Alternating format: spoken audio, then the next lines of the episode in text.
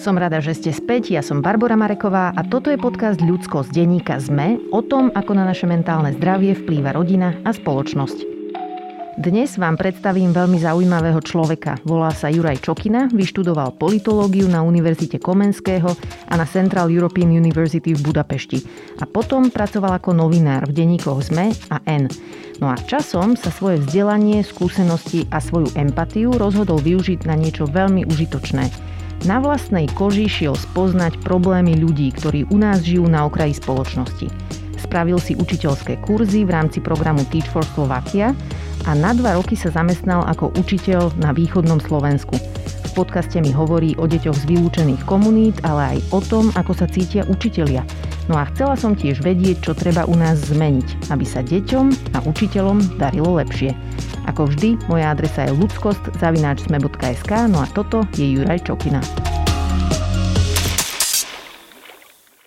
Juraj, vítaj v podcaste Ľudskosť. Ďakujem veľmi pekne za pozvanie. Dnes sa budeme rozprávať o tvojich zážitkoch z učenia na základnej škole v Šarišských Bohdanovciach, ktoré si zachytil v skvelej knihe a okraj máš kde, ale predtým ako začneme hovoriť o nej, sa ťa nevyhnutne potrebujem opýtať na to, čo robíš teraz, lebo na Facebooku si pred nejakým časom písal, že si sa zamestnal v priemyselnom parku vo výrobe a robíš tam za 623 eur v hrubom, čiže za minimálku. Za minimálnu mzdu, áno, áno. To čo ťa napadlo? To je na západe Slovenska. Napadlo ma to kvôli tomu, lebo ako som mal všetky tie skúsenosti aj s tým, že skúsiť meniť školský systém znútra.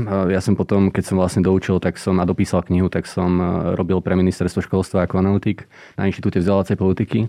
A odtiaľ sme potom boli odidení kvôli tomu, že ako sme sa postavili vlastne k pandémii a že sme začali upozorňovať na to, že nie všetky deti majú prístup vlastne k výučbe počas pandémie a že zatvorené školy sa týkajú hlavne vlastne aj tých žiakov, ktorých som ja predtým učil na mhm. základnej mm-hmm. škole, ktorí vlastne mali obrovský výpadok teraz z učenia. To sa teda ministerstvu nepozdávalo, tam sme skončili. A ja som tak rozmýšľal už počas tých posledných týždňov, že, že čo teda, a videl som že v tom vedení ministerstva, respektíve jeho organizácií, tam prišli po voľbách akože ľudia, ktorí majú veľmi dobrý track record, čo sa týka toho, že vnímania, aké majú problémy alebo prekážky detí z chudobnejších rodín. Mm-hmm. Ale neriadili sa potom podľa toho. Hm, vedeli o tom, ale neriadili sa podľa toho v tej kritickej vlastnej situácii. Takže ja som tak nejak zistil, že nebude sa to dať meniť proste bez toho, aby sme skúsili aspoň vytvoriť koalíciu ľudí, ktorí sú na tom veľmi, veľmi podobné. To znamená, že tie ich podmienky životné nie sú dobré a tie životné podmienky, zlé životné podmienky sa netýkajú na Slovensku len vylúčených rodín z rómskych komunít, ale týkajú sa napríklad aj že ľudí, ktorých označujeme za pracujúcu chudobu. Takže kvôli tomu. Čiže ak správne rozumiem, ty tam nechceš vlastne robiť dlhodobo, ale niečo konkrétne tým sleduješ. Čo to je? Je taká, je taká dobrá esej od uh, slovenskej sociologičky Zuzany Kusej. Uh-huh. Um, za ostrov hranicou sa to volá. A ona tam vlastne hneď v úvode rozlišuje, že teda aj my na Slovensku rozlišujeme v podstate medzi akousi to poctivou pracujúcou chudobou a takouto nepoctivou chudobou. Uh-huh. A za tú nepoctivú chudobu považujeme na Slovensku práve napríklad vylúčené komunity, ľudí z vylúčených komunít. A s nimi a s ich perspektívami životnými už skúsenosť mám, už to mám, už to mám navnímané. Čo som ešte ale vnímal, že nemám navnímané teda, tak to sú práve perspektívy vlastne ľudí z tejto pracujúcej chudoby. A zdá sa mi to veľmi dôležité na to, aby sme potom vedeli riešiť tie problémy komplexnejšie. Viem, že zatiaľ ešte o tom nechceš hovoriť nejaké detaily, ale povedz nám aspoň niečo o tom, aké to je pracovať vo výrobe. Ako sa ti žije? Cítim sa vykoristovaný. Uh-huh. To bolo hneď prvé zistenie v podstate v priebehu prvých dvoch týždňov. Čo na to nadvezuje je to, že my si tu tak navrávame, že vlastne po revolúcii, ako sa nám tu zlepšili životy a perspektívy a, a sloboda a podobne. A áno, ono to naozaj platí pre čas spoločnosti a platí to napríklad aj pre, pre mňa osobne. Hej? A, ale zároveň je tu veľká časť, alebo nie zanedbateľná časť ľudí, ktorí túto slobodu nepociťujú nejako pozitívne. A, a tie reči o tom, že teraz máme slobodu, teraz máme vlastne napríklad, ja neviem, že každý si je rovný a, a, a podobne, že každý má šancu, ktorú si tak rozprávame, akože, že toto je to, čo sa nám stalo po novembri, hej, že každý, každý z nás má šancu, stačí sa vám snažiť a podobne. No ono to, prídete do tej výrobnej haly a ono to neplatí, mm-hmm. hej? Lebo je tam jasná hranica medzi tým, že keď ste robotník, robotníčka a, a keď napríklad robíte tam v administratíve, alebo my to máme normálne, že oddelené, hej, celé vlastne, tú výrobnú halu od, od, od tých ľudí v kanceláriách a je tam jasná aj psychologická deliaca proste hranica. Mm-hmm. A máte vyslovene od začiatku pocit, že že hej, že sú tam vlastne ako keby kasty. A môžeš aspoň v skratke povedať, že čo teraz riešia títo ľudia z nízkoprímových výrobných jobov, čo uniká policymakerom alebo tým z nás, ktorí nerobíme v závode za minimálku? Ja ako som zostal zmetený sám zo seba je, že ako som nevnímal napríklad dôležitosť výšky minimálnej mzdy. Uh-huh že vnímal som tie argumenty, že teda sa často hovorí, že to nemôžeme zvyšovať až tak veľmi tú minimálnu mzdu, že postupne, aby sme nevystrašili tie závody alebo tie podniky, aby tu, aby tu bola robota stále. Lenže máme problém s tým, že určitá časť ľudí, myslím, že to je cez 20% napríklad, má problém, aj keď pracuje, zaplatiť napríklad nečakané výdavky, ktoré im môžu nastať. To znamená, že ja neviem, že pokazí sa vám práčka a odrazu neviete, že čo s tým Tiež je tam problém, že ak chcete zarobiť a dá sa, to, dá, dá sa tam zarobiť, tak pracujete v noci, pracujete po víkendoch, to znamená, že e, trpí vaše zdravie, trpí vaša rodina, trpí vaša psychická pohoda v podstate. Čiže toto všetko veľmi nereflektujeme v tých policies. A napríklad už len to, že nutíme ľudí naozaj robiť ak chcú, ak chcú vyžiť a ak chcú zabezpečiť e, nejak svoje deti, tak ich naozaj nutíme robiť napríklad po nociach, nutíme ich robiť po tých víkendoch. No. A ako dlho tam ešte budeš pracovať? A, vrátam to tak, že ešte asi zhruba pol roka.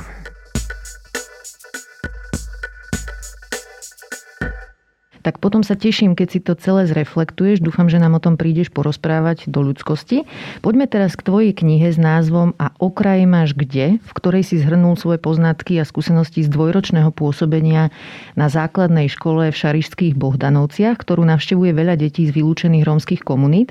Prečo si šiel robiť túto prácu? Stretli sa tam viaceré faktory vtedy. Ja nie som vyššilný pedagóg, študoval som politológiu, robil som potom v podstate novinára ten prelom, alebo jedna tak, z takých kľúčových skúseností pre mňa zážitkov bolo, keď sme boli robiť reportáž v Budapešti v čase, keď tam vrcholila utečenská kríza a vlastne ľudia vtedy, ktorí čakali niekoľko dní na v otrasných podmienkach na stanici Kelety, sa potom vydali po diálnici do, smerom do Rakúska. Tam nejak som zistil, že, alebo si tak naplno uvedomil, že mi úplne nevyhovuje byť len v tej pozícii zaznamenávača situácií, ale že by som do nich asi potreboval aj aktívnejšie vstupovať, pomáhať. Bol tam určite za tým aj nejaký akože niečo, čo voláme, že white savior complex, akože mm-hmm. biely záchranca keď som, keď som do toho išiel. A hovoril som si, že to učenie, alebo respektíve školstvo je oblasť, ktorá je veľmi dôležitá, všetci sme o tom hovorili, ale málo kto z nás tým akože ešte niečo, okrem toho, že o tom hovoríme, že ako je to dôležité, niečo robil tak pre mňa to bolo také, že to je taký možno dobrý vstup do tej oblasti alebo tém školských, že zažiť si to teda, že čo to znamená byť učiteľom a učiť a už som chcel, že keď do toho teda idem takýmto spôsobom, tak nech to je v podmienkach alebo, alebo v oblasti, ktorú aj ostatní ľudia považujú, že to je to najťažšie asi, že čo sa dá. Deti z vylúčených rómskych komunít musia počas vzdelávania prekonávať veľké množstvo prekážok. Jedna zo základných je, že v ranom detstve väčšina z nich zažila viacero druhov traumatizácie a toxický stres, čo ovplyvňuje ich schopnosť sa sústrediť a regulovať svoje emócie. Ako to vyzeralo na hodinách, keď si tam prišiel. Porozprávaj nám, aké to bolo pre teba, keď si začal učiť a ako to tam vyzeralo. Tam je dôležité poznamenať, že ja som učil na druhom stupni. To znamená, že učil som deti, ktoré už mali, mali 11 a 16 rokov. Uh-huh. Pri tom toxickom strese ja opisujem v knihe, pretože to je koncept, ktorý ešte vtedy pred dvoma rokmi v podstate začali len spomínať napríklad v Ceste von, ktorý robia vlastne projekt Omama. Nebolo to ešte veľmi známe na Slovensku, ale ja vždy tak upozorňujem a nabádam na obozretnosť. Viem, že už o tom bola aj relácia vlastne e, práve tu v ľudskosti, o toxickom strese, že na Slovensku nemáme k tomuto dáta že my môžeme len Už predkladať... máme medzičasom. Na, medzičasom je taký jeden Pani projekt... Kaščáková, psychiatrička, viem, že robila Áno, výskumníčka. ale oni robili na traumy, oni to robili na tie adverse childhood experiences. Uh, toxický stres je príbuzný, ale nie je tak celkom, uh-huh. lebo ACEs sa robia už na dospelej populácii. Toxický stres je vyslovené na, na, na rané detstvo. Aha, čiže to sa meria ešte pri deťoch. Hej, uh-huh. hej. A je už projekt rozbehnutý v Košiciach na UPJŠke, ten projekt sa volá Roma Reach, ale ešte stále sa len robí, to znamená, mm. že dáta, slovanské dáta ešte nemáme.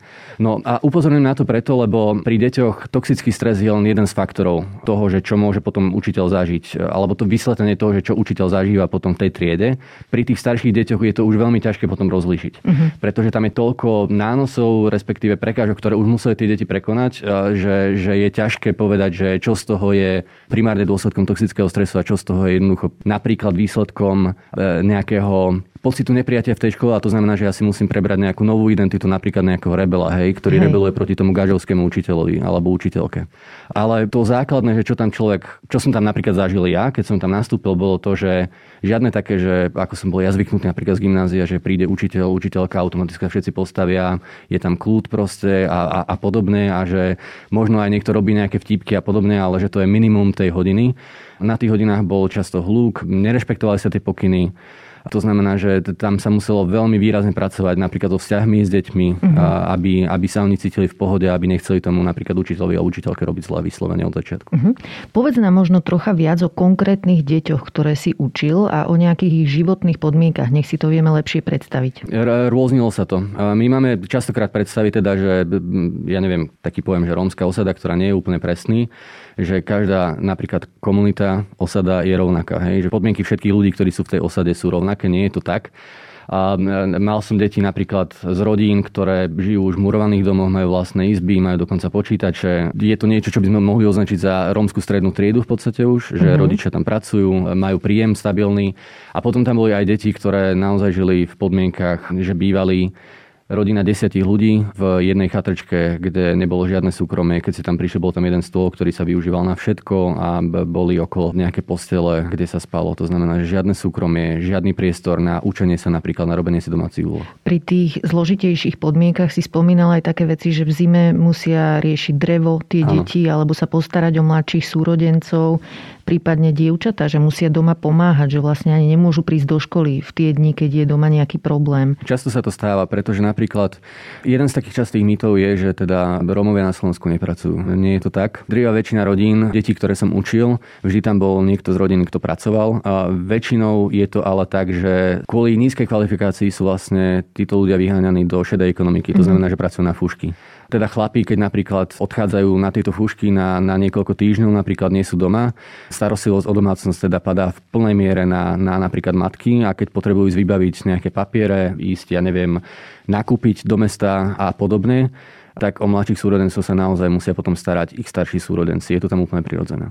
Poďme ešte do tých tried, v ktorých si učil. V knihe si písal, že nebolo celkom ľahké získať si vôbec pozornosť a dôveru tých detí, ale že časom si si našiel nejaké techniky, ktoré fungovali. Mm-hmm. Povedz nám o tom viac. No keď som si to tak spätne potom vyhodnocoval, aj za pomoci teda mojej mentorky, ktorú som tam mal, Kristínu, v rámci programu Teach for Slovakia, akože decka mali úplne maximálne právo na to, aby mi nedôverovali. Hej? A, že oni keď prídu naozaj do školy, tak sa tam stretávajú v podstate s s neromami, s gadžami, s ktorými majú veľmi zlú skúsenosť v ich komunitách, takže im nemajú ani prečo dôverovať. A väčšinou je to potom tak, že učitelia tiež nedôverujú deťom, pretože majú tiež nejaké predsudky a potom sa to už nabaluje. Nabaluje sa to napríklad aj kvôli tomu, lebo deti prídu do školy a nerozumejú slovenčine, pretože to nie je ich materinský jazyk. S týmto napríklad systém vôbec neráta, na toto nie sú učitelia pripravovaní. Uh-huh. A učitelia si potom myslia, že keď nerobia deti to, čo od nich napríklad chcú, že im nerozumejú, tak im nerozumejú nie preto, že im nerozumejú, ale preto, že sú asi hlúpe. Hej, a už sa to potom znova, že ten pocit, de- decka to vycítia, že čo si o nich myslíme. Hej, a už keď vycítia, že si o nich myslíme, že sú hlúpe, aj keď oni vedia, že že, že to tak nie je, ale zároveň nevedia, že čo od nich vlastne, vlastne chcú, no tak potom už to, už to ide, celé, ide celé dostratené v podstate. Čo robí dobrý učiteľ? Čím sa vyznačuje? Reflexiou. Uh-huh. Reflexiou v zmysle, že snažiť sa stále vyhodnocovať to, že čo sa dialo na hodinách, čo sa dialo pri konkrétnych interakciách s deťmi a kde je tá moja rola, kde sa ja môžem, ja môžem pri tom zlepšiť. V čom, na čo ešte iné si môžem dať pozor, čo ešte iné môžem skúsiť. Keď budeme hovoriť o vyučovaní, tak to napríklad môže znamenať to, že mám za sebou nejakú hodinu, ktorú som si nejakým spôsobom naplánoval. Nemôžem to nechať tak, že dobre, tak možno nevyšla úplne, že na 100%, možno vyšla na nejakých 50%, ale že dobre, kašľa na to, však ideme na ďalšiu hodinu. Ja musím sa snažiť čo najpoctivejšie si zhodnotiť to, že prečo to teda nebolo na tých 100% a e, čo treba spraviť na to, aby tých ešte plus 50%, čo mi tam chýbalo, som na tej hodine, ďalšej hodine vlastne dokázal spraviť. Môže to byť aj o tom, že ktoré deti vyvolávam viac, alebo na ktoré deti kladiem pozornosť, na ktoré deti nekladiem pozornosť. Hej. Ale ono to je veľmi ťažké v podstate, lebo naozaj tých interakcií tak veľa už len za tých ako 45 minút, že je veľmi náročné to bez pomoci si toto uvedomiť. A preto je takým jedným akože z najväčších problémov že to ešte nemáme na Slovensku, že učiteľa nemajú šancu sa napríklad pozorovať na hodinách navzájom. Mm-hmm. Hej? Že my máme zavedené niečo, že čo sa volá že hospitácie oficiálne, ale napríklad kvôli tomu, že ako sú nastavené úväzky pracovné, hej? že väčšina, väčšina učiteľov napríklad nemá čas riešiť okrem svojej hodiny nejaké iné hodiny ešte iných učiteľov, napriek tomu, že by to pomohlo, tak sa to nerobí. A v knihe si spomínal, že naši učitelia robia veľmi veľa času priamo v triede a myslím ano. vo Fínsku je to len nejakých 30% pracovného času, čiže majú veľa času na prípravu prípravu a zrejme aj túto reflexiu, ktorú áno, spomínaš. Áno, áno. Nebol si niekedy frustrovaný? Pýtam sa preto, že práca s deťmi znamená pre dospelého človeka veľkú emocionálnu záťaž, najmä vtedy, ak k ním nechce pristupovať autoritársky a chce vnímať ich pocity, potreby a reagovať na ne. A emocionálna záťaž to je vlastne to, čo zažívame, keď sa okrem svojich vlastných pocitov musíme postarať aj o pocity iných. Mm-hmm a toto zažívajú všetky pomáhajúce profesie, psychológovia, zdravotné sestry, ale aj napríklad čašníčky. No a ty ako učiteľ si potreboval regulovať pocity celej triedy. Čiže ako si to spracúval, aby si nebol na deti nahnevaný, namrzený? Uh, tréningom, hlavne mentálnym tréningom a že vlastne opakovať si neustále, že keď si ja myslím, že som akože na tom zle, respektíve, že sa mám zle, že som nedocenený, takže ako sa asi musia cítiť deti, ktoré uh-huh. učím a že ja, na rozdiel od nich, že ja som dospelý a ja, mojou úlohou je zvládať tie svoje emócie na to, aby som mohol zvládať emócie vlastne detí. Keď si ešte zoberieš celé tie dva roky spätne, mm. ako sa vyvíjali tvoje pocity okolo toho? Čo bol tvoj low point a kedy si mal naopak pocit, že to je úžasné, že si na správnom mieste? Ú, tak to bolo, miestami to bolo fakt ako na, na takej húpačke. Low pointy boli dva. A jeden bol ten, to sa mi stalo hneď v oktobri prvého roka, čo teda na, na to som vôbec nebol pripravený. Tam boli teda začali sa šíriť také reči, že si nechám devčata po škole. Mm-hmm. Zostalo to v tejto rovine, ale už tam išli akože podtóny, sa to začalo nabalovať a trvalo to asi dva týždne, čo je relatívne krátko, ale tie dva týždne a som spracoval ešte pol roka potom. To bol taký prvý low point. Druhý low point bol, keď mi vybuchla jedna, jedna, jedna hodina pred Vianocami v druhom, v druhom roku, kde vlastne jeden chalan s ktorým sme sa poznali, robil som s ním už od prvého roka vrátane nejakých akože poškolských aktivít a práce s rodinou a podobne tak odrazu sa rozhodol, že teda ide von z triedy počas hodiny, na čo, na čo ja som teda ho zablokoval vo dverách a keďže sa nechcel vrátiť naspäť, tak som mu začal tlačiť vlastne na stoličku, že hovorím mu, že, že takto nie, že proste, že, že, že toto doriešime ešte po hodine. Mm-hmm. Chalan sa rozplakal, lebo bol najmladší z triedy. Vyhodnocoval som to potom tak aj v rozhovoroch s ostatnými že on si potreboval vydobiť určitú pozíciu v triede. Mm-hmm. A ja som ho vlastne strátnil pred celou triedou tak to, to, bol, to bol taký druhý low point, A nejak si si to, prepač, nejak si si to s ním zreflektoval potom? Rozprávali Jas, ste jasné, sa o tom? Jasné, aj s ním, aj s ním, aj v podstate s rodinou, aj, aj s ostatnými, aj s ostatnými deckami v triede. A tie dievčatá, to si ako vyriešil, aby ti dôverovali uh, rodiči? To sa vyriešilo poprvé, že časom, ale hlavne intervenciou potom od pani riaditeľky, ktorá sa potom postavila a povedala, že toto nie. Uh-huh. A ako to vzniklo? Rozumieš uh, tomu? Hej, rozumiem tomu. Uh, uh, mal som jednu žiačku, keď som učil teda tú prvú triedu, ja som bol triednym siedmakom, bola tam jedna žiačka, o ktorej som vedel, Hneď v prvý deň, ako som tam nastúpil, hneď prvý školský deň, čakali decka z jednej dediny na autobus, ktorý išiel až o 3 hodiny tak ja som povedal aj ostatným, že nemám problém, že nech prídu všetci akože ku nám do triedy. A mali sme tam skrinky, kde boli ešte nejaké knihy a ona, detská sa tak akože zabávali, hrali a táto Marta ju označujem v, v knihe. Ona sedela v lavici, nezapájala sa, tak som vyskúšal, že, že čo teda. Som sa s ňou začal rozprávať a potom som hovoril, však pozri sa, že tu mám knihy, proste mal som tam ešte od Anešky, bývalej kolegyne Stýč, eh, knihy o Malale. Mm-hmm. Že pozri sa, vyskúšaj si to. Vysvetlil som jej veľmi jednoducho, že o čom je ten príbeh. Ona si ho zobrala tú knihu a potom som jej hovoril, že tak môže si ju zobrať aj domov a zobrala si ju aj domov. A hovorím si, že wow, že hneď prvý deň takto proste, že paráda. No. A lenže na hodinách potom bola veľmi najskôr vzorovitá, potom, potom vyslovene až akože e, vyrušujúca a potreboval som zistiť, že prečo. Čiže kvôli tomu, aby som mal čas sa s ňou rozprávať, tak som ju nechával po škole. No a v podstate z toho to vzniklo potom. Uh-huh. A nejak si to skorigoval? Čo si potom urobil? Teda, aby...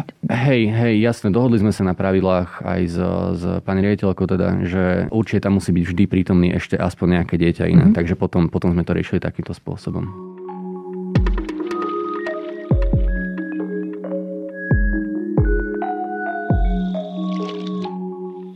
Naše školstvo má rôzne problémy, ale jeden z najsmutnejších je ten, že sme na chvoste vyspelého sveta v tom, koľko toho dokážu naše školy naučiť deti z chudobných rodín. A aby sme to trocha vysvetlili, tak napríklad v takom Fínsku, ale ešte aj v Číne je rozdiel medzi akademickými výsledkami detí z bohatých a z chudobných rodín malý a na Slovensku sa deti zo sociálne slabšieho prostredia naučia v škole výrazne menej ako deti z prostredia, kde je dostatok rodičovskej podpory a materiálneho zázemia. Prečo je to tak? Povedz nám nejaké postrehy zo školy, kde si učil. No, lebo ten náš systém je nastavený tak, že e, ja to označujem za formalizmus, že škola je inštitúcia, kde teda deti majú prísť, majú počúvať, ale potom tá hlavná v podstate práca pri tom učení sa e, má byť na rodine, podľa nášho systému. Uh-huh. To znamená, že veľmi výrazne napríklad sa zameriavame na domáce úlohy, na domácu prípravu, na, na jednoducho na akože učenie sa doma že v škole to je o tom, že učiteľ niečo povie tým deťom a doma, doma už potom majú vlastne rodiny pomôcť deťom, aby vedeli zopakovať to napríklad, že čo, čo chce učiteľ. A je to takto nefér práve voči tým deťom, ktoré nemajú doma podmienky a zázemie na to, aby to dokázali spraviť a to sú práve deti z chudobných rodín. Na toto vôbec nereflektujeme. A prečo vlastne školy delegujú tieto veci na rodičov? To je nejaký znak zlyhávania, keď e, to vzdelávanie začne byť nejaké také, že do it yourself? Je to znak zlyhávania toho systému po novembri. A pretože ten čierno pohľad, ktorý sa, to je taká historická odbočka, ale ten kontext je dôležitý, e, že my sme to vnímali čierno ako keby, že všetko, čo bolo pred novembrom, bolo zlé a všetko, čo je po novembri, musíme to robiť inak. To, čo bolo paradoxne dobré, pred novembrom bolo niečo, o čom hovorím aj teraz, že by sme to mali zaviesť, a to je že celodenný akože výchovný systém. Uh-huh. To znamená, že dieťa príde do školy o nejakej povedzme 7 alebo pol 8 a je tam, je tam až do večera povedzme do nejakej kľudne 4., 5., 6. A je tam, je tam napríklad potom po škole na krúžkoch, v družine a tak ďalej, kde je nejaký vytrenovaný proste personál, ktorý deckám napríklad pomáha pripravovať sa na ďalší deň do školy. To znamená, že keď oni prídu domov, tak už nemusia zo školu nič riešiť. Nemusia Hej. riešiť nič s, s rodičmi. Toto vlastne takýto systém pred novembrom fungoval, po novembri sa to vlastne postupne rozobralo a dnes žineme výsledky toho celého. A ďalšia vec, ktorú spomínaš v tej knihe, aj teraz uh-huh. si sa aj dotkol, je ten formalizmus. Čiže ak správne chápem, tak to je to, že učitelia musia riešiť strašne veľa byrokratických všelijakých úloh a nemajú toľko kapacít venovať sa deťom samotným. Povedz nám viac o tom. No, 5-6 hodín odučených sa nedá porovnať s 5-6 hodinami v bežnej robote to je človek akože mm, úplne vyflusnutý potom ale musí teda ešte zobrať energiu na to, aby si povyplňal uh, triedne knihy, spracoval všetky plány, ktoré teda má mať spracované podľa nejakých predpisov, staral sa o dochádzku detí napríklad, riešil, riešil nejaké potvrdenia, ktoré potrebujú tie deti, každý, každý deň proste niečo iné. Mm-hmm. Čiže tieto papierovačky naozaj to zaberalo veľmi, veľmi veľa potom času a do toho ešte si predstavte, že musíte potom že ešte stále sa neplánovali tie hodiny samotné. A treba si tiež povedať, že naše školstvo má mnoho problémov celoplošne, nielen pri deťoch z vylúčených komunít. Napríklad z výskumov OECD vyplýva, že slovenské deti sa v škole cítia zle. A ja som sa vďaka tvojej knihe naučila aj taký fancy termín pre asi najčastejší spôsob vyučovania na Slovensku, ktorý si nazval, že frontálne vyučovanie. Áno. A čo vlastne znamená, že učiteľ celú hodinu diktuje poznámky, deti si ich zapisujú a na ďalšej hodine ich skúša, že či ich vedia na spameť tak, ako im ich minule nadiktoval. A ty píšeš, že takto to v ideálnych podmienkach vyzerať nemá. Čiže čo je lepší prístup? No, najlepší prístup je, že teda tá trieda nie je jednoliaca. Že tie deti, ako jediné, čo ich spája väčšinou, je, že sú v nejakom vekovom rozmedzi. To znamená, že majú približne rovnaký vek. Ale to je jediné. Hej na čo sa kladol dôraz a na čo kladie dôraz aj pri nás, pri tých tréningoch napríklad v rámci Teach for Slovakia je, aby sme dokázali hodiny diferencovať. A diferenciácia znamená, že teda ja si uvedomujem, že v triede mám neviem, že keď mám v triede 20 detí, tak je tam 20 akože rozličných detí s rozličnými potrebami. Mm-hmm. Na, mhm. na rozličných napríklad úrovniach toho, že čo už vedia a čo, kam sa ešte potrebujú dostať. A diferenciácia znamená, že toto všetko reflektujem a že tie, aj tie aktivity, všetky aktivity, ktoré robím počas tej hodiny, prispôsobujem tak, aby sa tam našiel každý jeden z tých napríklad 20 žiakov. To znamená, že aj tie úrovne sú rôzne, že uvedomujem si, že aké bariéry musia niektorí prekonať, ktoré iní vôbec nemusia prekonávať a podobne. V knihe si ešte spomínal, že deti potrebujú cítiť, že chyby sú v poriadku a že z nich sa dokážeme naučiť ano. najviac. Ako to vyzerá, keď toto deťom sprostredkúvaš? Že im nehovorím, že to si zaspravil zle, že to je typické pre teba, že ich vôbec nevyvolávam napríklad, že ich vôbec nezapájam do hodín, lebo viem, že aj tak, aj tak by mi to povedali zle. Uh-huh. Ale jednoducho, že spolu robíme, že sa pýtam, snažím sa zapojiť do tej hodiny, napríklad tým, že ho vyvolám každého jedného žiaka počas tej hodiny a aj keby nevedia povedať hneď, nejakými spôsobmi ich navádzam a oceňujem ich za snahu hlavne. Ďalšia zaujímavá vec, ktorá vyplýva z písatestov je, že dievčatá sú zvyčajne lepšie v jazykoch a chlapci v matematike, ale vo Fínsku, Švédsku a na Islande nie. Tam sú dievčatá lepšie v obidvoch. Toto si riešil nejako? Nie. A tu si ja netrúfam odpovedať jednak kvôli tomu, že ja som v podstate učil len spoločenskovedné predmety. Uh-huh. Angličina, geografia, občianka prírodovedné alebo matematiku som neučil a viem, respektíve čítal som nejaké štúdie, ktoré to vysvetľujú, ale netrúfam si ich interpretovať. Mhm. Keď školstvo nevie pozdvihnúť deti z chudobných rodín, tak to má pre celú našu krajinu vážne následky. Jedným z nich je, že ak sa niekto narodí do viacgeneračnej chudoby, tak škola mu alebo jej nepomôže dostať sa k dobrému vzdelaniu a k normálnym životným uh-huh. príležitostiam, ktoré väčšina z nás má. A toto drží našu spoločnosť v takom, nazvem to, kastovnom systéme, v ktorom deti z chudobných rómskych rodín alebo z dysfunkčného zázemia nedostanú šancu svoj život zlepšiť a dostať sa do vyššej sociálnej skupiny. A ty si v knihe spomínal, že podporu detí treba začať riešiť ešte predtým, ako nastúpia do školy. Povedz nám o tom viac. Prečo to treba riešiť už predtým je, že my máme nejakú hranicu, ktorá je stanovená vlastne, voláme to školská pripravenosť. Tá školská pripravenosť robí sa pred nástupom do základnej školy, robia ju vyškolený personál, psychologičky a špeciálne pedagogičky a už tam sa skúmajú zručnosti, ktoré teda majú mať podľa nás deti v škole už, už pri nástupe do školy, ako je napríklad, že či majú rozvinutú jemnú motoriku, či vedia napríklad majú správny úchyt, či majú hrubú motoriku, či napríklad už e, vedia rozoznávať nejaké tvary, farby a tak ďalej. No a Bežne, bežne s tým teda nebýva v zabezpečenejších rodinách alebo pri deťoch zo zabezpečenejších rodín, ktoré vyrastajú teda obklopené podnetmi rôznymi. Mm-hmm. Toto nebýva problém. Problém to nastáva v momente, keď toto nie sú zručnosti, ktoré získavajú deti napríklad v chudobnejšom prostredí kvôli tomu, lebo oni, má, oni pre ich život do toho 6. roku boli potrebné úplne iné zručnosti. Hej. Napríklad vedieť už v 5 rokoch e, narúbať drevo. Napríklad vedieť už v 5 rokoch postarať sa o mladšieho súrodenca. Mm-hmm. Navariť Hej. a podobne. Čiže oni sú strašne šikovné, len áno, to, čo testujeme, áno. to vôbec len to, nezachytáva. Nie, len, len my nezachytávame tie zručnosti, ktoré, hej, presne, hej. ktoré si oni rozvíjajú. Tým riešením, alebo jedným z tých riešení je mať tú formalizovanú podporu, čo sú napríklad škôlky, materské školy, ktoré naozaj by mali slúžiť na to, aby sa tam deti pripravovali aj na to, aby, aby vedeli plynule potom prejsť do školy. Tam opäť vieme, že v tomto tragicky zlyhávame. Hej. Pri deťoch z chudobných rodín a obzvlášť pri deťoch z vylúčených komunít a tiež je tam, sa ukazujú výskumy z posledných rokov a tam je tá nadväznosť aj na toxický stres, že je veľmi dôležité zachytiť ešte aj starostlivosť v rannom detstve. To znamená, keď pred narode, už pred narodením ideálne, ale keď nie pred narodením, tak aspoň v tých prvých troch rokoch života. Kedy sa rozvíjajú veľmi veľa, kedy ten mozog je úplne, úplne že veľmi plastický a veľmi veľa spojení sa tam nastavuje práve v tom veku.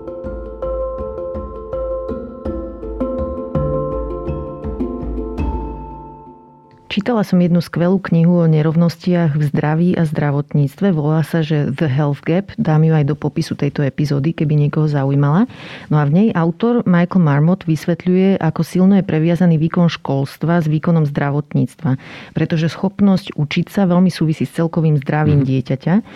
Ak nás napríklad niečo bolí, alebo sme chorí, alebo máme neliečenú alergiu, alebo ja neviem, vši, tak posledné, na čo vtedy dokážeme myslieť, je nejaká kombinatorika alebo geografia. Hej. Ako na tom boli zdravotne deti v triedách, ktoré si učil ty? Mm, nie je dobré, nie je dobré. Takým úplne najmožno ilustrujúcejším príkladom je, že uh, deti v triedách, ktoré som učil, minimum z nich malo okuliare. Hmm, čiže nevideli mnohé z nich. Minimum z nich malo okuliare. Hmm. A e, čas toho, že prečo vlastne sa im nedarilo napríklad v Slovenčine, alebo v, že prečo mali také nízke skore napríklad v čitateľskej gramotnosti, ide aj na vrúb toho napríklad, že jednoducho nevideli poriadne. Hej. Čiže to je taký prvý príklad. Ďalšie príklady sú, že naozaj tam aj na toto máme už aj slovenské výskumy, robili napríklad Andrej Belák e, zo zdravých komunít, že v tých vylúčených komunitách je vo všeobecnosti oveľa horšia zdravotná situácia ako v obciach mimo tej komunity napríklad, hej, že medzi, mm-hmm. medzi Rómami a neromami. Ja neviem, že keď napríklad detská často sú už len že nachladnuté, rozkašľané, rieši sa tam že astma, jednoducho akože problémy, problémy s dýchaním, častokrát ich boli hlava napríklad, čiže je to akože rôzny sa to. A čo je problémom je to, že napríklad tým, že my tieto problémy nevieme riešiť v škole, že napríklad ja ako učiteľ som nebol, nemohol ani poskytnúť, ja neviem, že tabletku Ibalginu, Hej. žiačka alebo žiakovi, ktorého fakt, že bola hlava.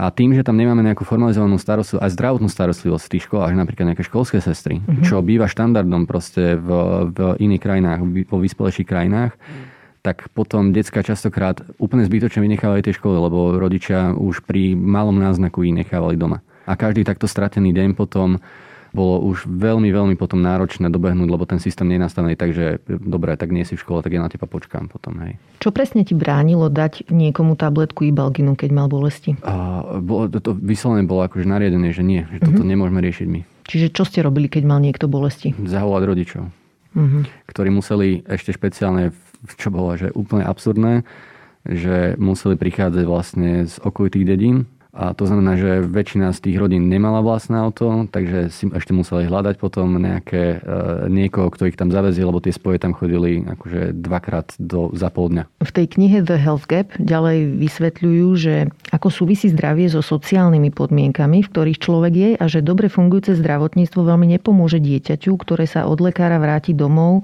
kde je zima a nedostatok, mm-hmm. napríklad jedla. Pamätáš si, keď e, Smer prišiel s nápadom na obedy zadarmo? Lebo vtedy sa okolo toho u nás viedla taká čudná debata a ja si samozrejme nerobím ilúzie ani o Smere, ani o ich motiváciách, ale celá tá debata v médiách podľa mňa dosť odkryla, že mnohí z nás sme tak celkom nevnímali, že pre čas detí môže byť hlad prekážka v schopnosti sa učiť. Hlad je obrovská prekážka. To je maslo, proste, že to je základ. Uh-huh. A ja by som tam povedal, že áno, že, že jasné, že tá debata bola presne v tom čierno-bielom rámci, že pred november, po november, smer, nesmer Hej. a tak ďalej. Tie výskumy jednoznačne ukazujú na, na to, vrátanie slovenských výskumov, že napríklad, že sa zvyšuje potom dochádzka, keď je zabezpečená strava napríklad pre deti z rodín hmotnej núdzi. Hej, na to tu máme už aj slovenské dáta.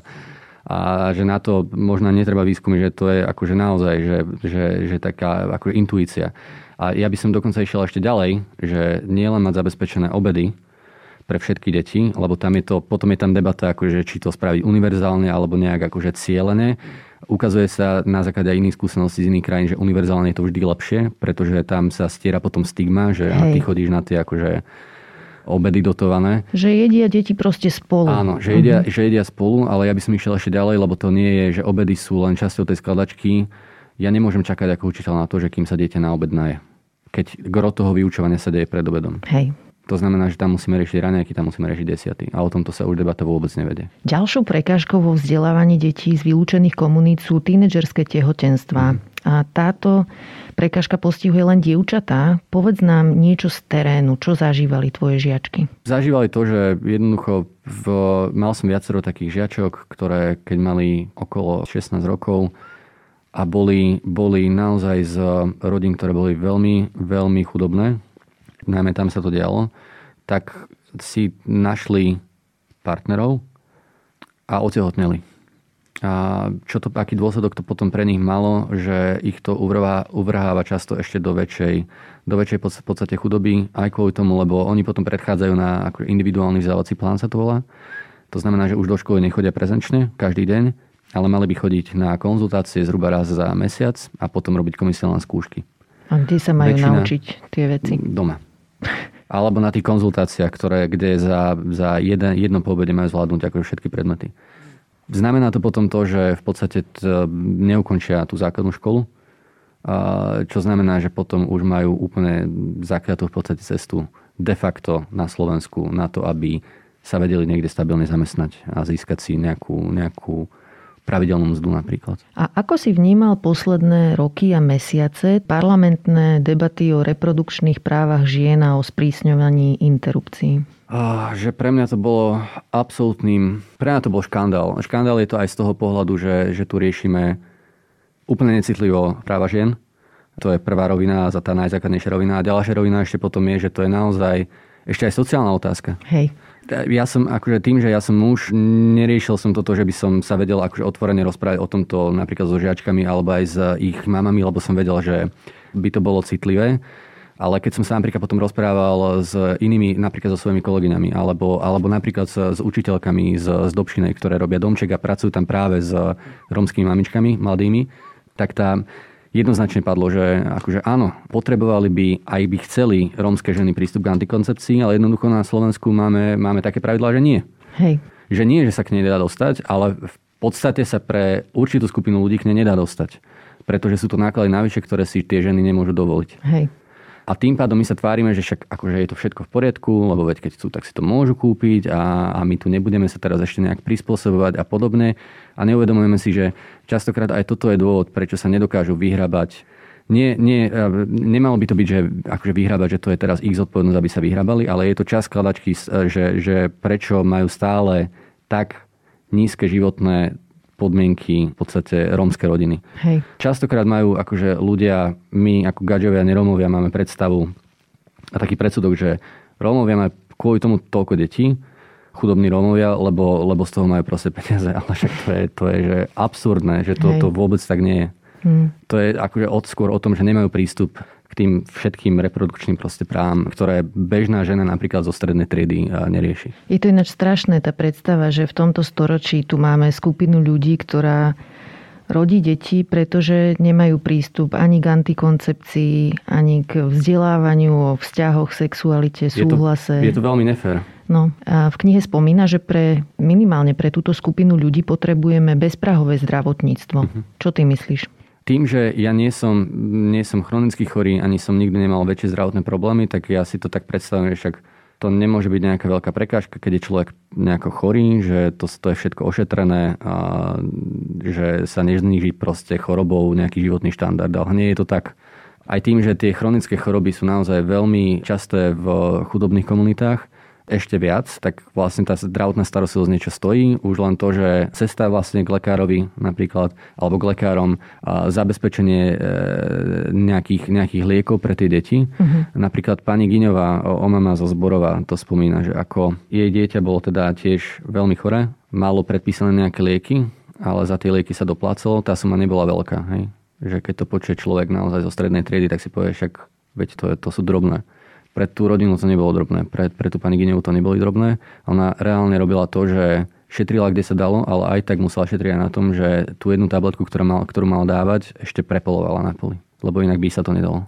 Hmm. Toto nemôžeme, akože takto nemôžeme, takto nemôžeme fungovať ako spoločnosť. A ja mám ešte chuť aj povedať, vlastne som si spomenula na takú vec, že v Bratislave je tehotenstvo extrémne drahá záležitosť, že komplet ten sektor ginekologicko-pôrodnícky mhm. prešiel do všelijakých poplatkových systémov a štát sa úspešne tvári, že to nevidí. Poisťovne to akože nevidia, veď oni preplácajú tú zdravotnú starostlivosť, ale faktom je, že ginekologovia si pýtajú peniaze navyše. Nehodnotím, či to je férové, neférové, ale robila som aj v jednej materskej skupine takú anketu. Uh-huh. Som sa žien pýtala, že či medzi nimi je taká, ktorá neplatila v tehotenstve za vyšetrenia a nebola tam pomaly mm. taká, ani si nepamätám. Mm. Tam sme to tak ako ženy navzájom zistili o sebe, že vlastne všetky cvakáme za tehotenstvo Hej. a za bežné prehliadky, ktoré sú akože hradené a teraz, A teraz si ešte predstavte, že za takéto situácie a, a že, že, že tu v Bratislave je že ešte aspoň dostupná. Že, mm. že netreba cestovať za to starostlivosťou ešte ďalej.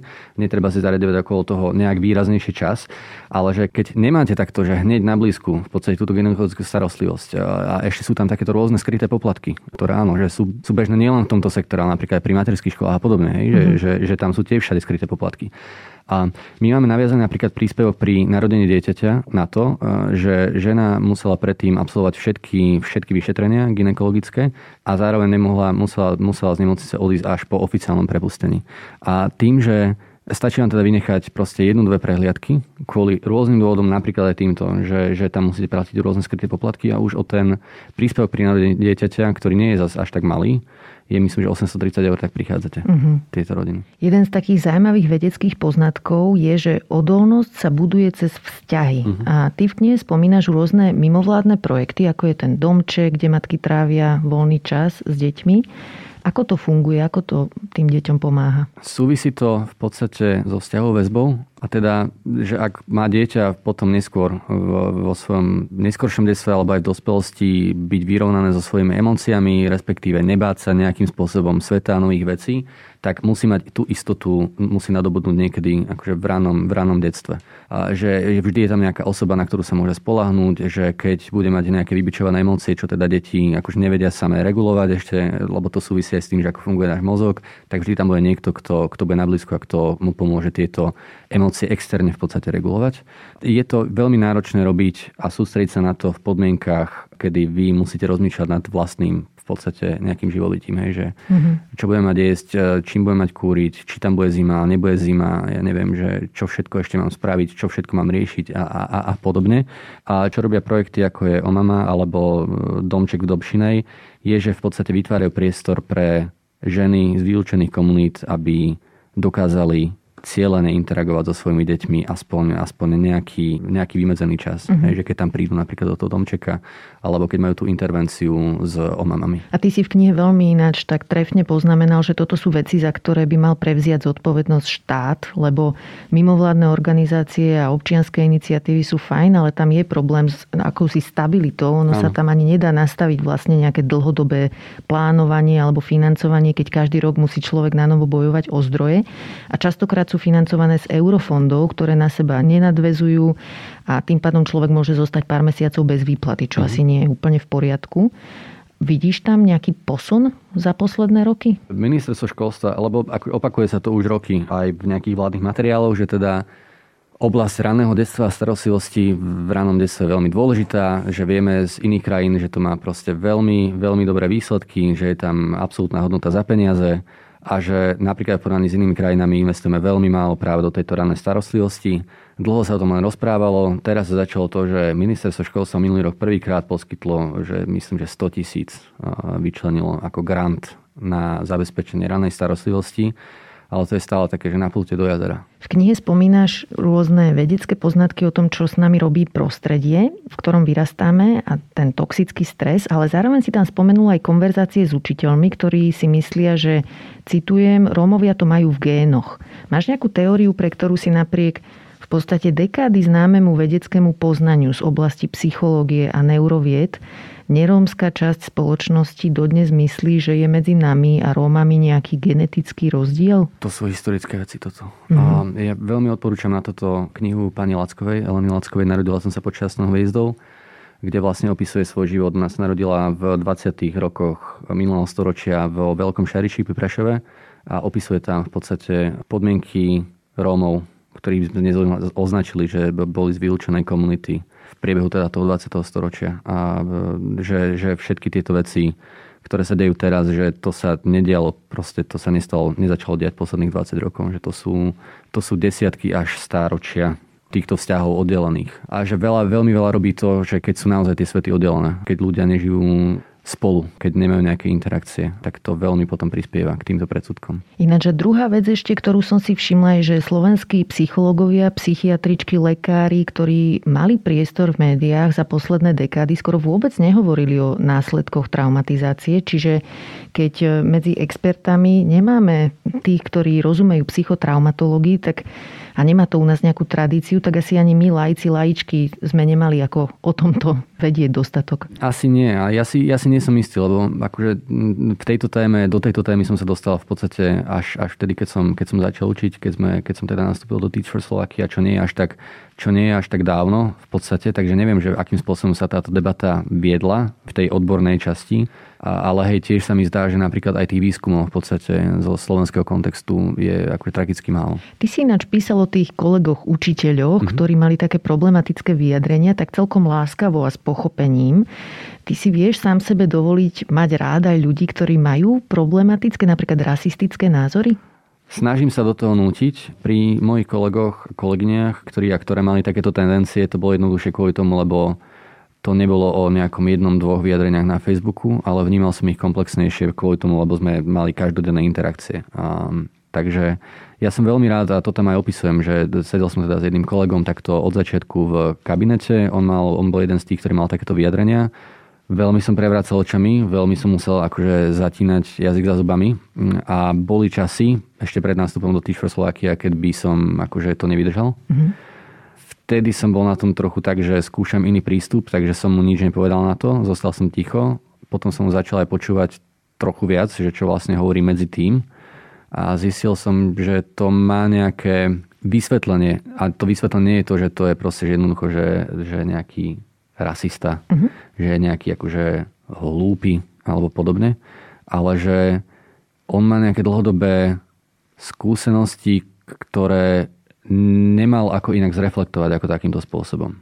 Pretože napríklad k nejakej interkultúrnej výchove a tomu, že čo je vlastne dôležité si všímať pri interakciách napríklad s, s deťmi z iného zázemia alebo z inej etnicity, ako máme my sami, k tomuto učiteľov nikto nevedie na Slovensku. Že, že, že na toto kurzy žiadne nie sú na pedagogických fakultách.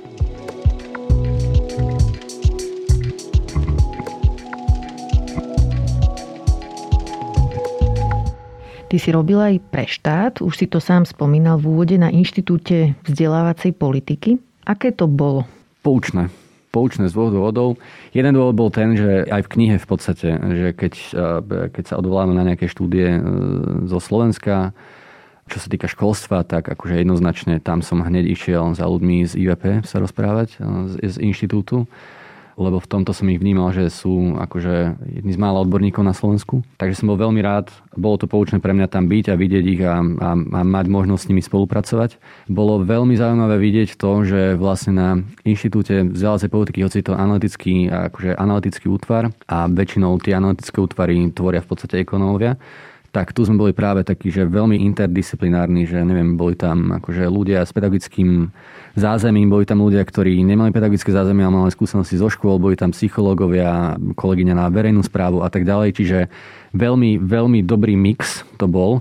No a poučené to bolo potom aj tom, že ako sme vlastne skončili a prečo sme v podstate v inštitúte skončili, pretože väčšina z nás už tam nepokračuje. Mm. A bolo zaujímavé tam byť práve v dobe v dobe pandémie a vidieť, ako v podstate štát, kto je štát a ako ľudia, ktorí robia v štáte, reagujú na tieto krízy a na koho sa myslí a na koho sa nemyslí. Tvoje kariérne voľby vo mne vzbudzujú taký dojem, že ty sa nepokúšaš mať úplne že ľahký život. Že tvojim cieľom zjavne nie je ani čo najlepšie zarábať, ani mať nejaké pekné auto, topánky, hodinky a že sa nepokúšaš ani o to, aby bol každý deň čo najzábavnejší a najšťastnejší. Vyberáš si zjavne nejaké iné ciele, tak povedz mi viac o tom, čo je pre teba dôležité. Mm. Ja by som začal takto, že ja mám šťastie na to, že si môžem dovoliť takýto životný štýl. Veľa ľudí na toto, takúto voľbu by ani nikdy nemalo, pretože musia myslieť prvom rade na to, ako zabezpečiť seba svoju rodinu. Ja tieto dilemy nemám, kvôli tomu môžem robiť takéto veci. Čiže to je veľmi dôležité spomenúť. A, a neviem, neviem, že prečo to je. Možno to je taká otázka, ktorú by som mal pokladať svojmu terapeutovi. A pre mňa je veľkou témou dôstojnosť. A keď vidím, neviem prečo ma, prečo ma to tak štve, ale, ale štve ma to, keď vidím, že tá dôstojnosť nie je rešpektovaná pri, pri ľuďoch, najmä z dôvodu, že ja neviem, aký majú pôvod, koľko zarábajú, alebo ako majú farbu pokožky. Toto ma vyslovene štve, pretože to nie je fér, pretože tie veci, ktoré o tom rozhodujú, nie sú, nie sú veci, za ktoré by sme my boli zodpovední. Nikto nie je zodpovedný za to, že za akou farbu pokožky sa narodí. Nikto nie je zodpovedný za to, že či sa narodí do chudobnej alebo bohatej rodiny. A napriek tomu toto zohrá obrovskú úlohu v našej spoločnosti. Nie je to fér. Tak ti teda položím aj takú terapeutickú otázku. Je niečo v tvojom osobnom príbehu, vďaka čomu si citlivý na príbehy detí, na príbehy ľudí, ktorí sú na okraji spoločnosti? Mm, že som to zažil. To je podľa mňa asi jediná taká odpoveď, ktorá mi prichádza na um. Že som to zažil a on sa to už potom nedá odvidieť v podstate tieto veci.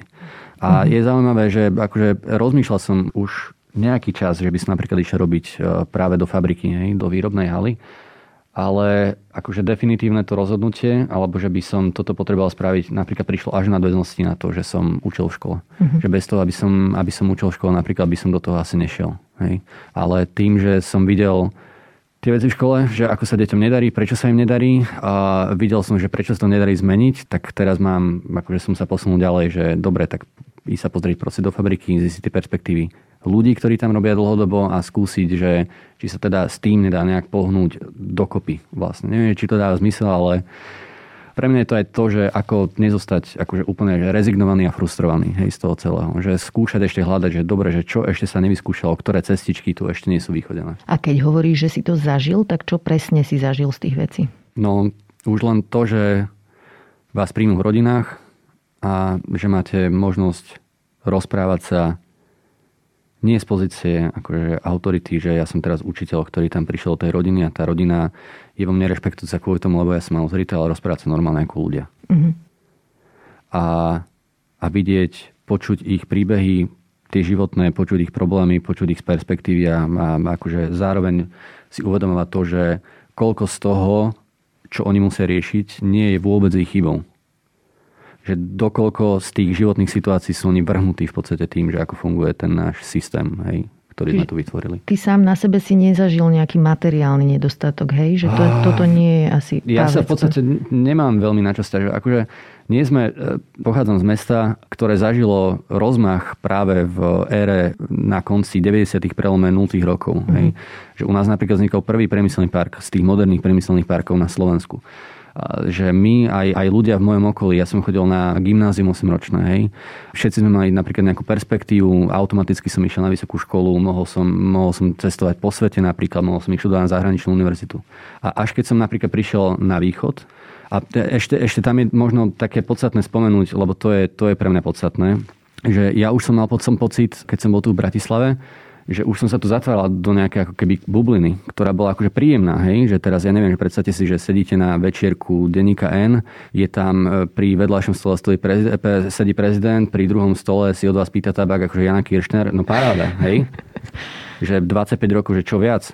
Ale neviem ani, že kde to, kde to len neskreslo a že ako sa tam predrala tá myšlienka, ale som si hovoril, že na toto máme ešte čas a že toto ešte možno nie je, nie je ono, hej? že napriek tomu, že to je príjemné. No a keď som potom prišiel na východ a to bol naozaj že jedno z naj, najlepších životných rozhodnutí, ktoré som spravil, tak som zistil, že ako tie perspektívy, ktoré zažívam ja a tí moji ľudia v mojom okolí, z Vrábe alebo tu zo západného Slovenska, že ako sú úplne odlišné od tých perspektív, ktoré majú ľudia na východe. A, no a to bol pre mňa akože game changer potom. Ako si s týmito zážitkami a skúsenosťami aj zo základnej školy, ale aj teraz z toho výrobného závodu, ako si spokojný s prácou médií a čo môžeme zlepšiť na svojej práci? Neustále sa snažiť byť lepšími a menej povrchnými. Veľakrát tým, že trochu poznám prácu v redakciách, tak viem, že prečo to tak je a že viem, že častokrát človek musí robiť na x témach, rôznych témach a nemá človek čas ísť poctivo do hĺbky, lebo na to jednoducho nie je priestor, nie je na to čas. A napriek tomu sa o to neustále snažiť a snažiť si nájsť tu nejakú svoju oblasť a v tej byť naozaj dobrý potom. A častokrát aj nebáť sa akože spochybňovať nejaké status quo, ktoré mm-hmm. tu je. Viem, že komplexné problémy si vyžadujú komplexné riešenia, ale chcem, aby sme z tohto podcastu odišli s nejakou výzbrojou, že čo môžeme robiť ako jednotlivci, jednotlivkyňa, alebo čo máme žiadať od politikov. Tak pomôž nám spraviť nejakú takú politickú objednávku. Uh-huh. Na individuálnej úrovni určite sa dajú podporovať minimálne projekty, ako je napríklad Domček v Dobšinej alebo Cesta voľnej. Je to veľmi zmysluplné.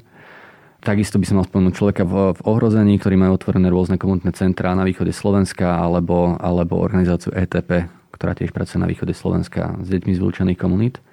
Na takej viac metafyzickej úrovni je uvedomovať si svoju privilegovanosť a uvedomovať si to, že keď sa mne zdá niečo za hranicou, že toto už by sme asi, ja neviem, že nejakú politiku, napríklad ten príklad e, obedov zadarmo, hej, že, že áno, deti by nemali byť hladné, ale tak akože za zadarmo, že však ako, ja neviem, tak si to uvedomiť, že možno hovorím a rozmýšľam takto z pozície, ktorá je veľmi privilegovaná a že bez, bez peňazí tieto riešenia akože nebudú fungovať. A tretia taká, ja neviem, že nevoliť populistických politikov. Kto tu nie je populista, neviem Neviem, neviem povedať. A ešte si mi spomínal, keď sme sa bavili pred týmto nahrávaním, aj že je vhodné dávať hlas ľuďom, ktorí sú z menej privilegovaných vrstiev spoločnosti. Áno, ale toto by mala byť úloha práve napríklad médií. Uh-huh. A mala by to byť úloha politických strán. Že to je veľmi dôležité. Že vyslovene vyhľadávať. Je také populárne slovo teraz celkom v istých kruhoch, že intersekcionalita sa to volá. A to je presne o tom, že uvedomovať si, že, že nie je dobre dávať ľudí do škatulky. To nie a na druhej strane, keď hovorím o tom, že dávať ľuďom hlas, tak my si musíme uvedomiť, že kto ten hlas má a kto ten hlas nemá. Napríklad už len to, že ak je človek nie muž, ale žena, už nám môže znamenať, že ten hlas má v spoločnosti slabší, respektíve niekedy aj ignorovaný. Keď je napríklad žena z pracujúcej chudoby, už ten hlas nemá takmer vôbec, lebo ho nikto nevyhľadáva. Keď je žena z vylúčenej komunity, čiže tá intersekcionálna je jednoducho o tom, že používať v rozumnej miere škatulky a snažiť sa takto systematicky vyťahovať ľudí, pýtať sa ich a, a ešte ideálnejšie proste ich dávať pred mikrofóny. Nech rozprávajú oni a oni. Pandémia je hrozná vec, ale vidím na nej jedno také malilinké pozitívum a to je to, že nám ukázala, že keď chceme, tak vieme veci meniť a to pomerne rýchlo a pomerne na veľkej škále, keď chceme a niektorým krajinám to šlo lepšie, iným horšie, ale ako ľudia vidíme, že veci môžu byť iné, ako sú dnes a nemusí to trvať ani 100 rokov, ale že o zmenu zároveň treba zabojovať, lebo tie veci sa nestanú samé. Tak ti veľmi pekne ďakujem za tento rozhovor, aj za tvoju prácu a za knihu A okraje máš kde. A chcem sa ťa ešte na záver spýtať, či máš pre nás nejaký ďalší tip na dobrú knihu. Ešte raz teda veľmi pekne ďakujem za pozvanie. Veľmi, veľmi, veľmi si to cením a som fanúšikom. A ďakujem, čo sa, týka, sa. čo sa týka kníh, tak určite už som spomínal teda Elenu Lackovú. Mm-hmm. Narodila som sa pod šťastnou hviezdou. Veľmi, veľmi odporúčam. Je to rozprávanie, rozprávanie rómskej ženy. Presne to je to, keď hovoríme, že dávať hlas. A takisto by som odporúčal, tiež som to spomínal, krátku esej Zuzany Kusej za ostrou hranicou, kde rozpráva vlastne o tom, ako sme si tu nechali rozriť pojem solidarita a že čo to vlastne, čo to vlastne robí so spoločnosťou. Ďakujem. Dnes som sa rozprávala s Jurajom Čokinom. Ďakujem, že ste počúvali podcast Ľudskosť o vplyve rodiny a spoločnosti na mentálne zdravie teším sa na vás o týždeň. Nová epizóda vychádza každý štvrtok a nájdete ju v podcastových aplikáciách Apple, Google, Spotify alebo aj na stránke sme.sk. Ak sa vám podcast páči, šupnite nám 5 hviezdičiek, pomôžete nám tým dostať ho k viac ľuďom. Na výrobe tejto epizódy som spolupracovala s Nikolou Šulikovou Bajánovou a moje meno je Barbara Mareková. Ak mi chcete napísať, budem sa tešiť. Moja adresa je ľudskost zavináč sme.sk. No a vidíme sa aj v podcastovom klube Deníka Zme na Facebooku.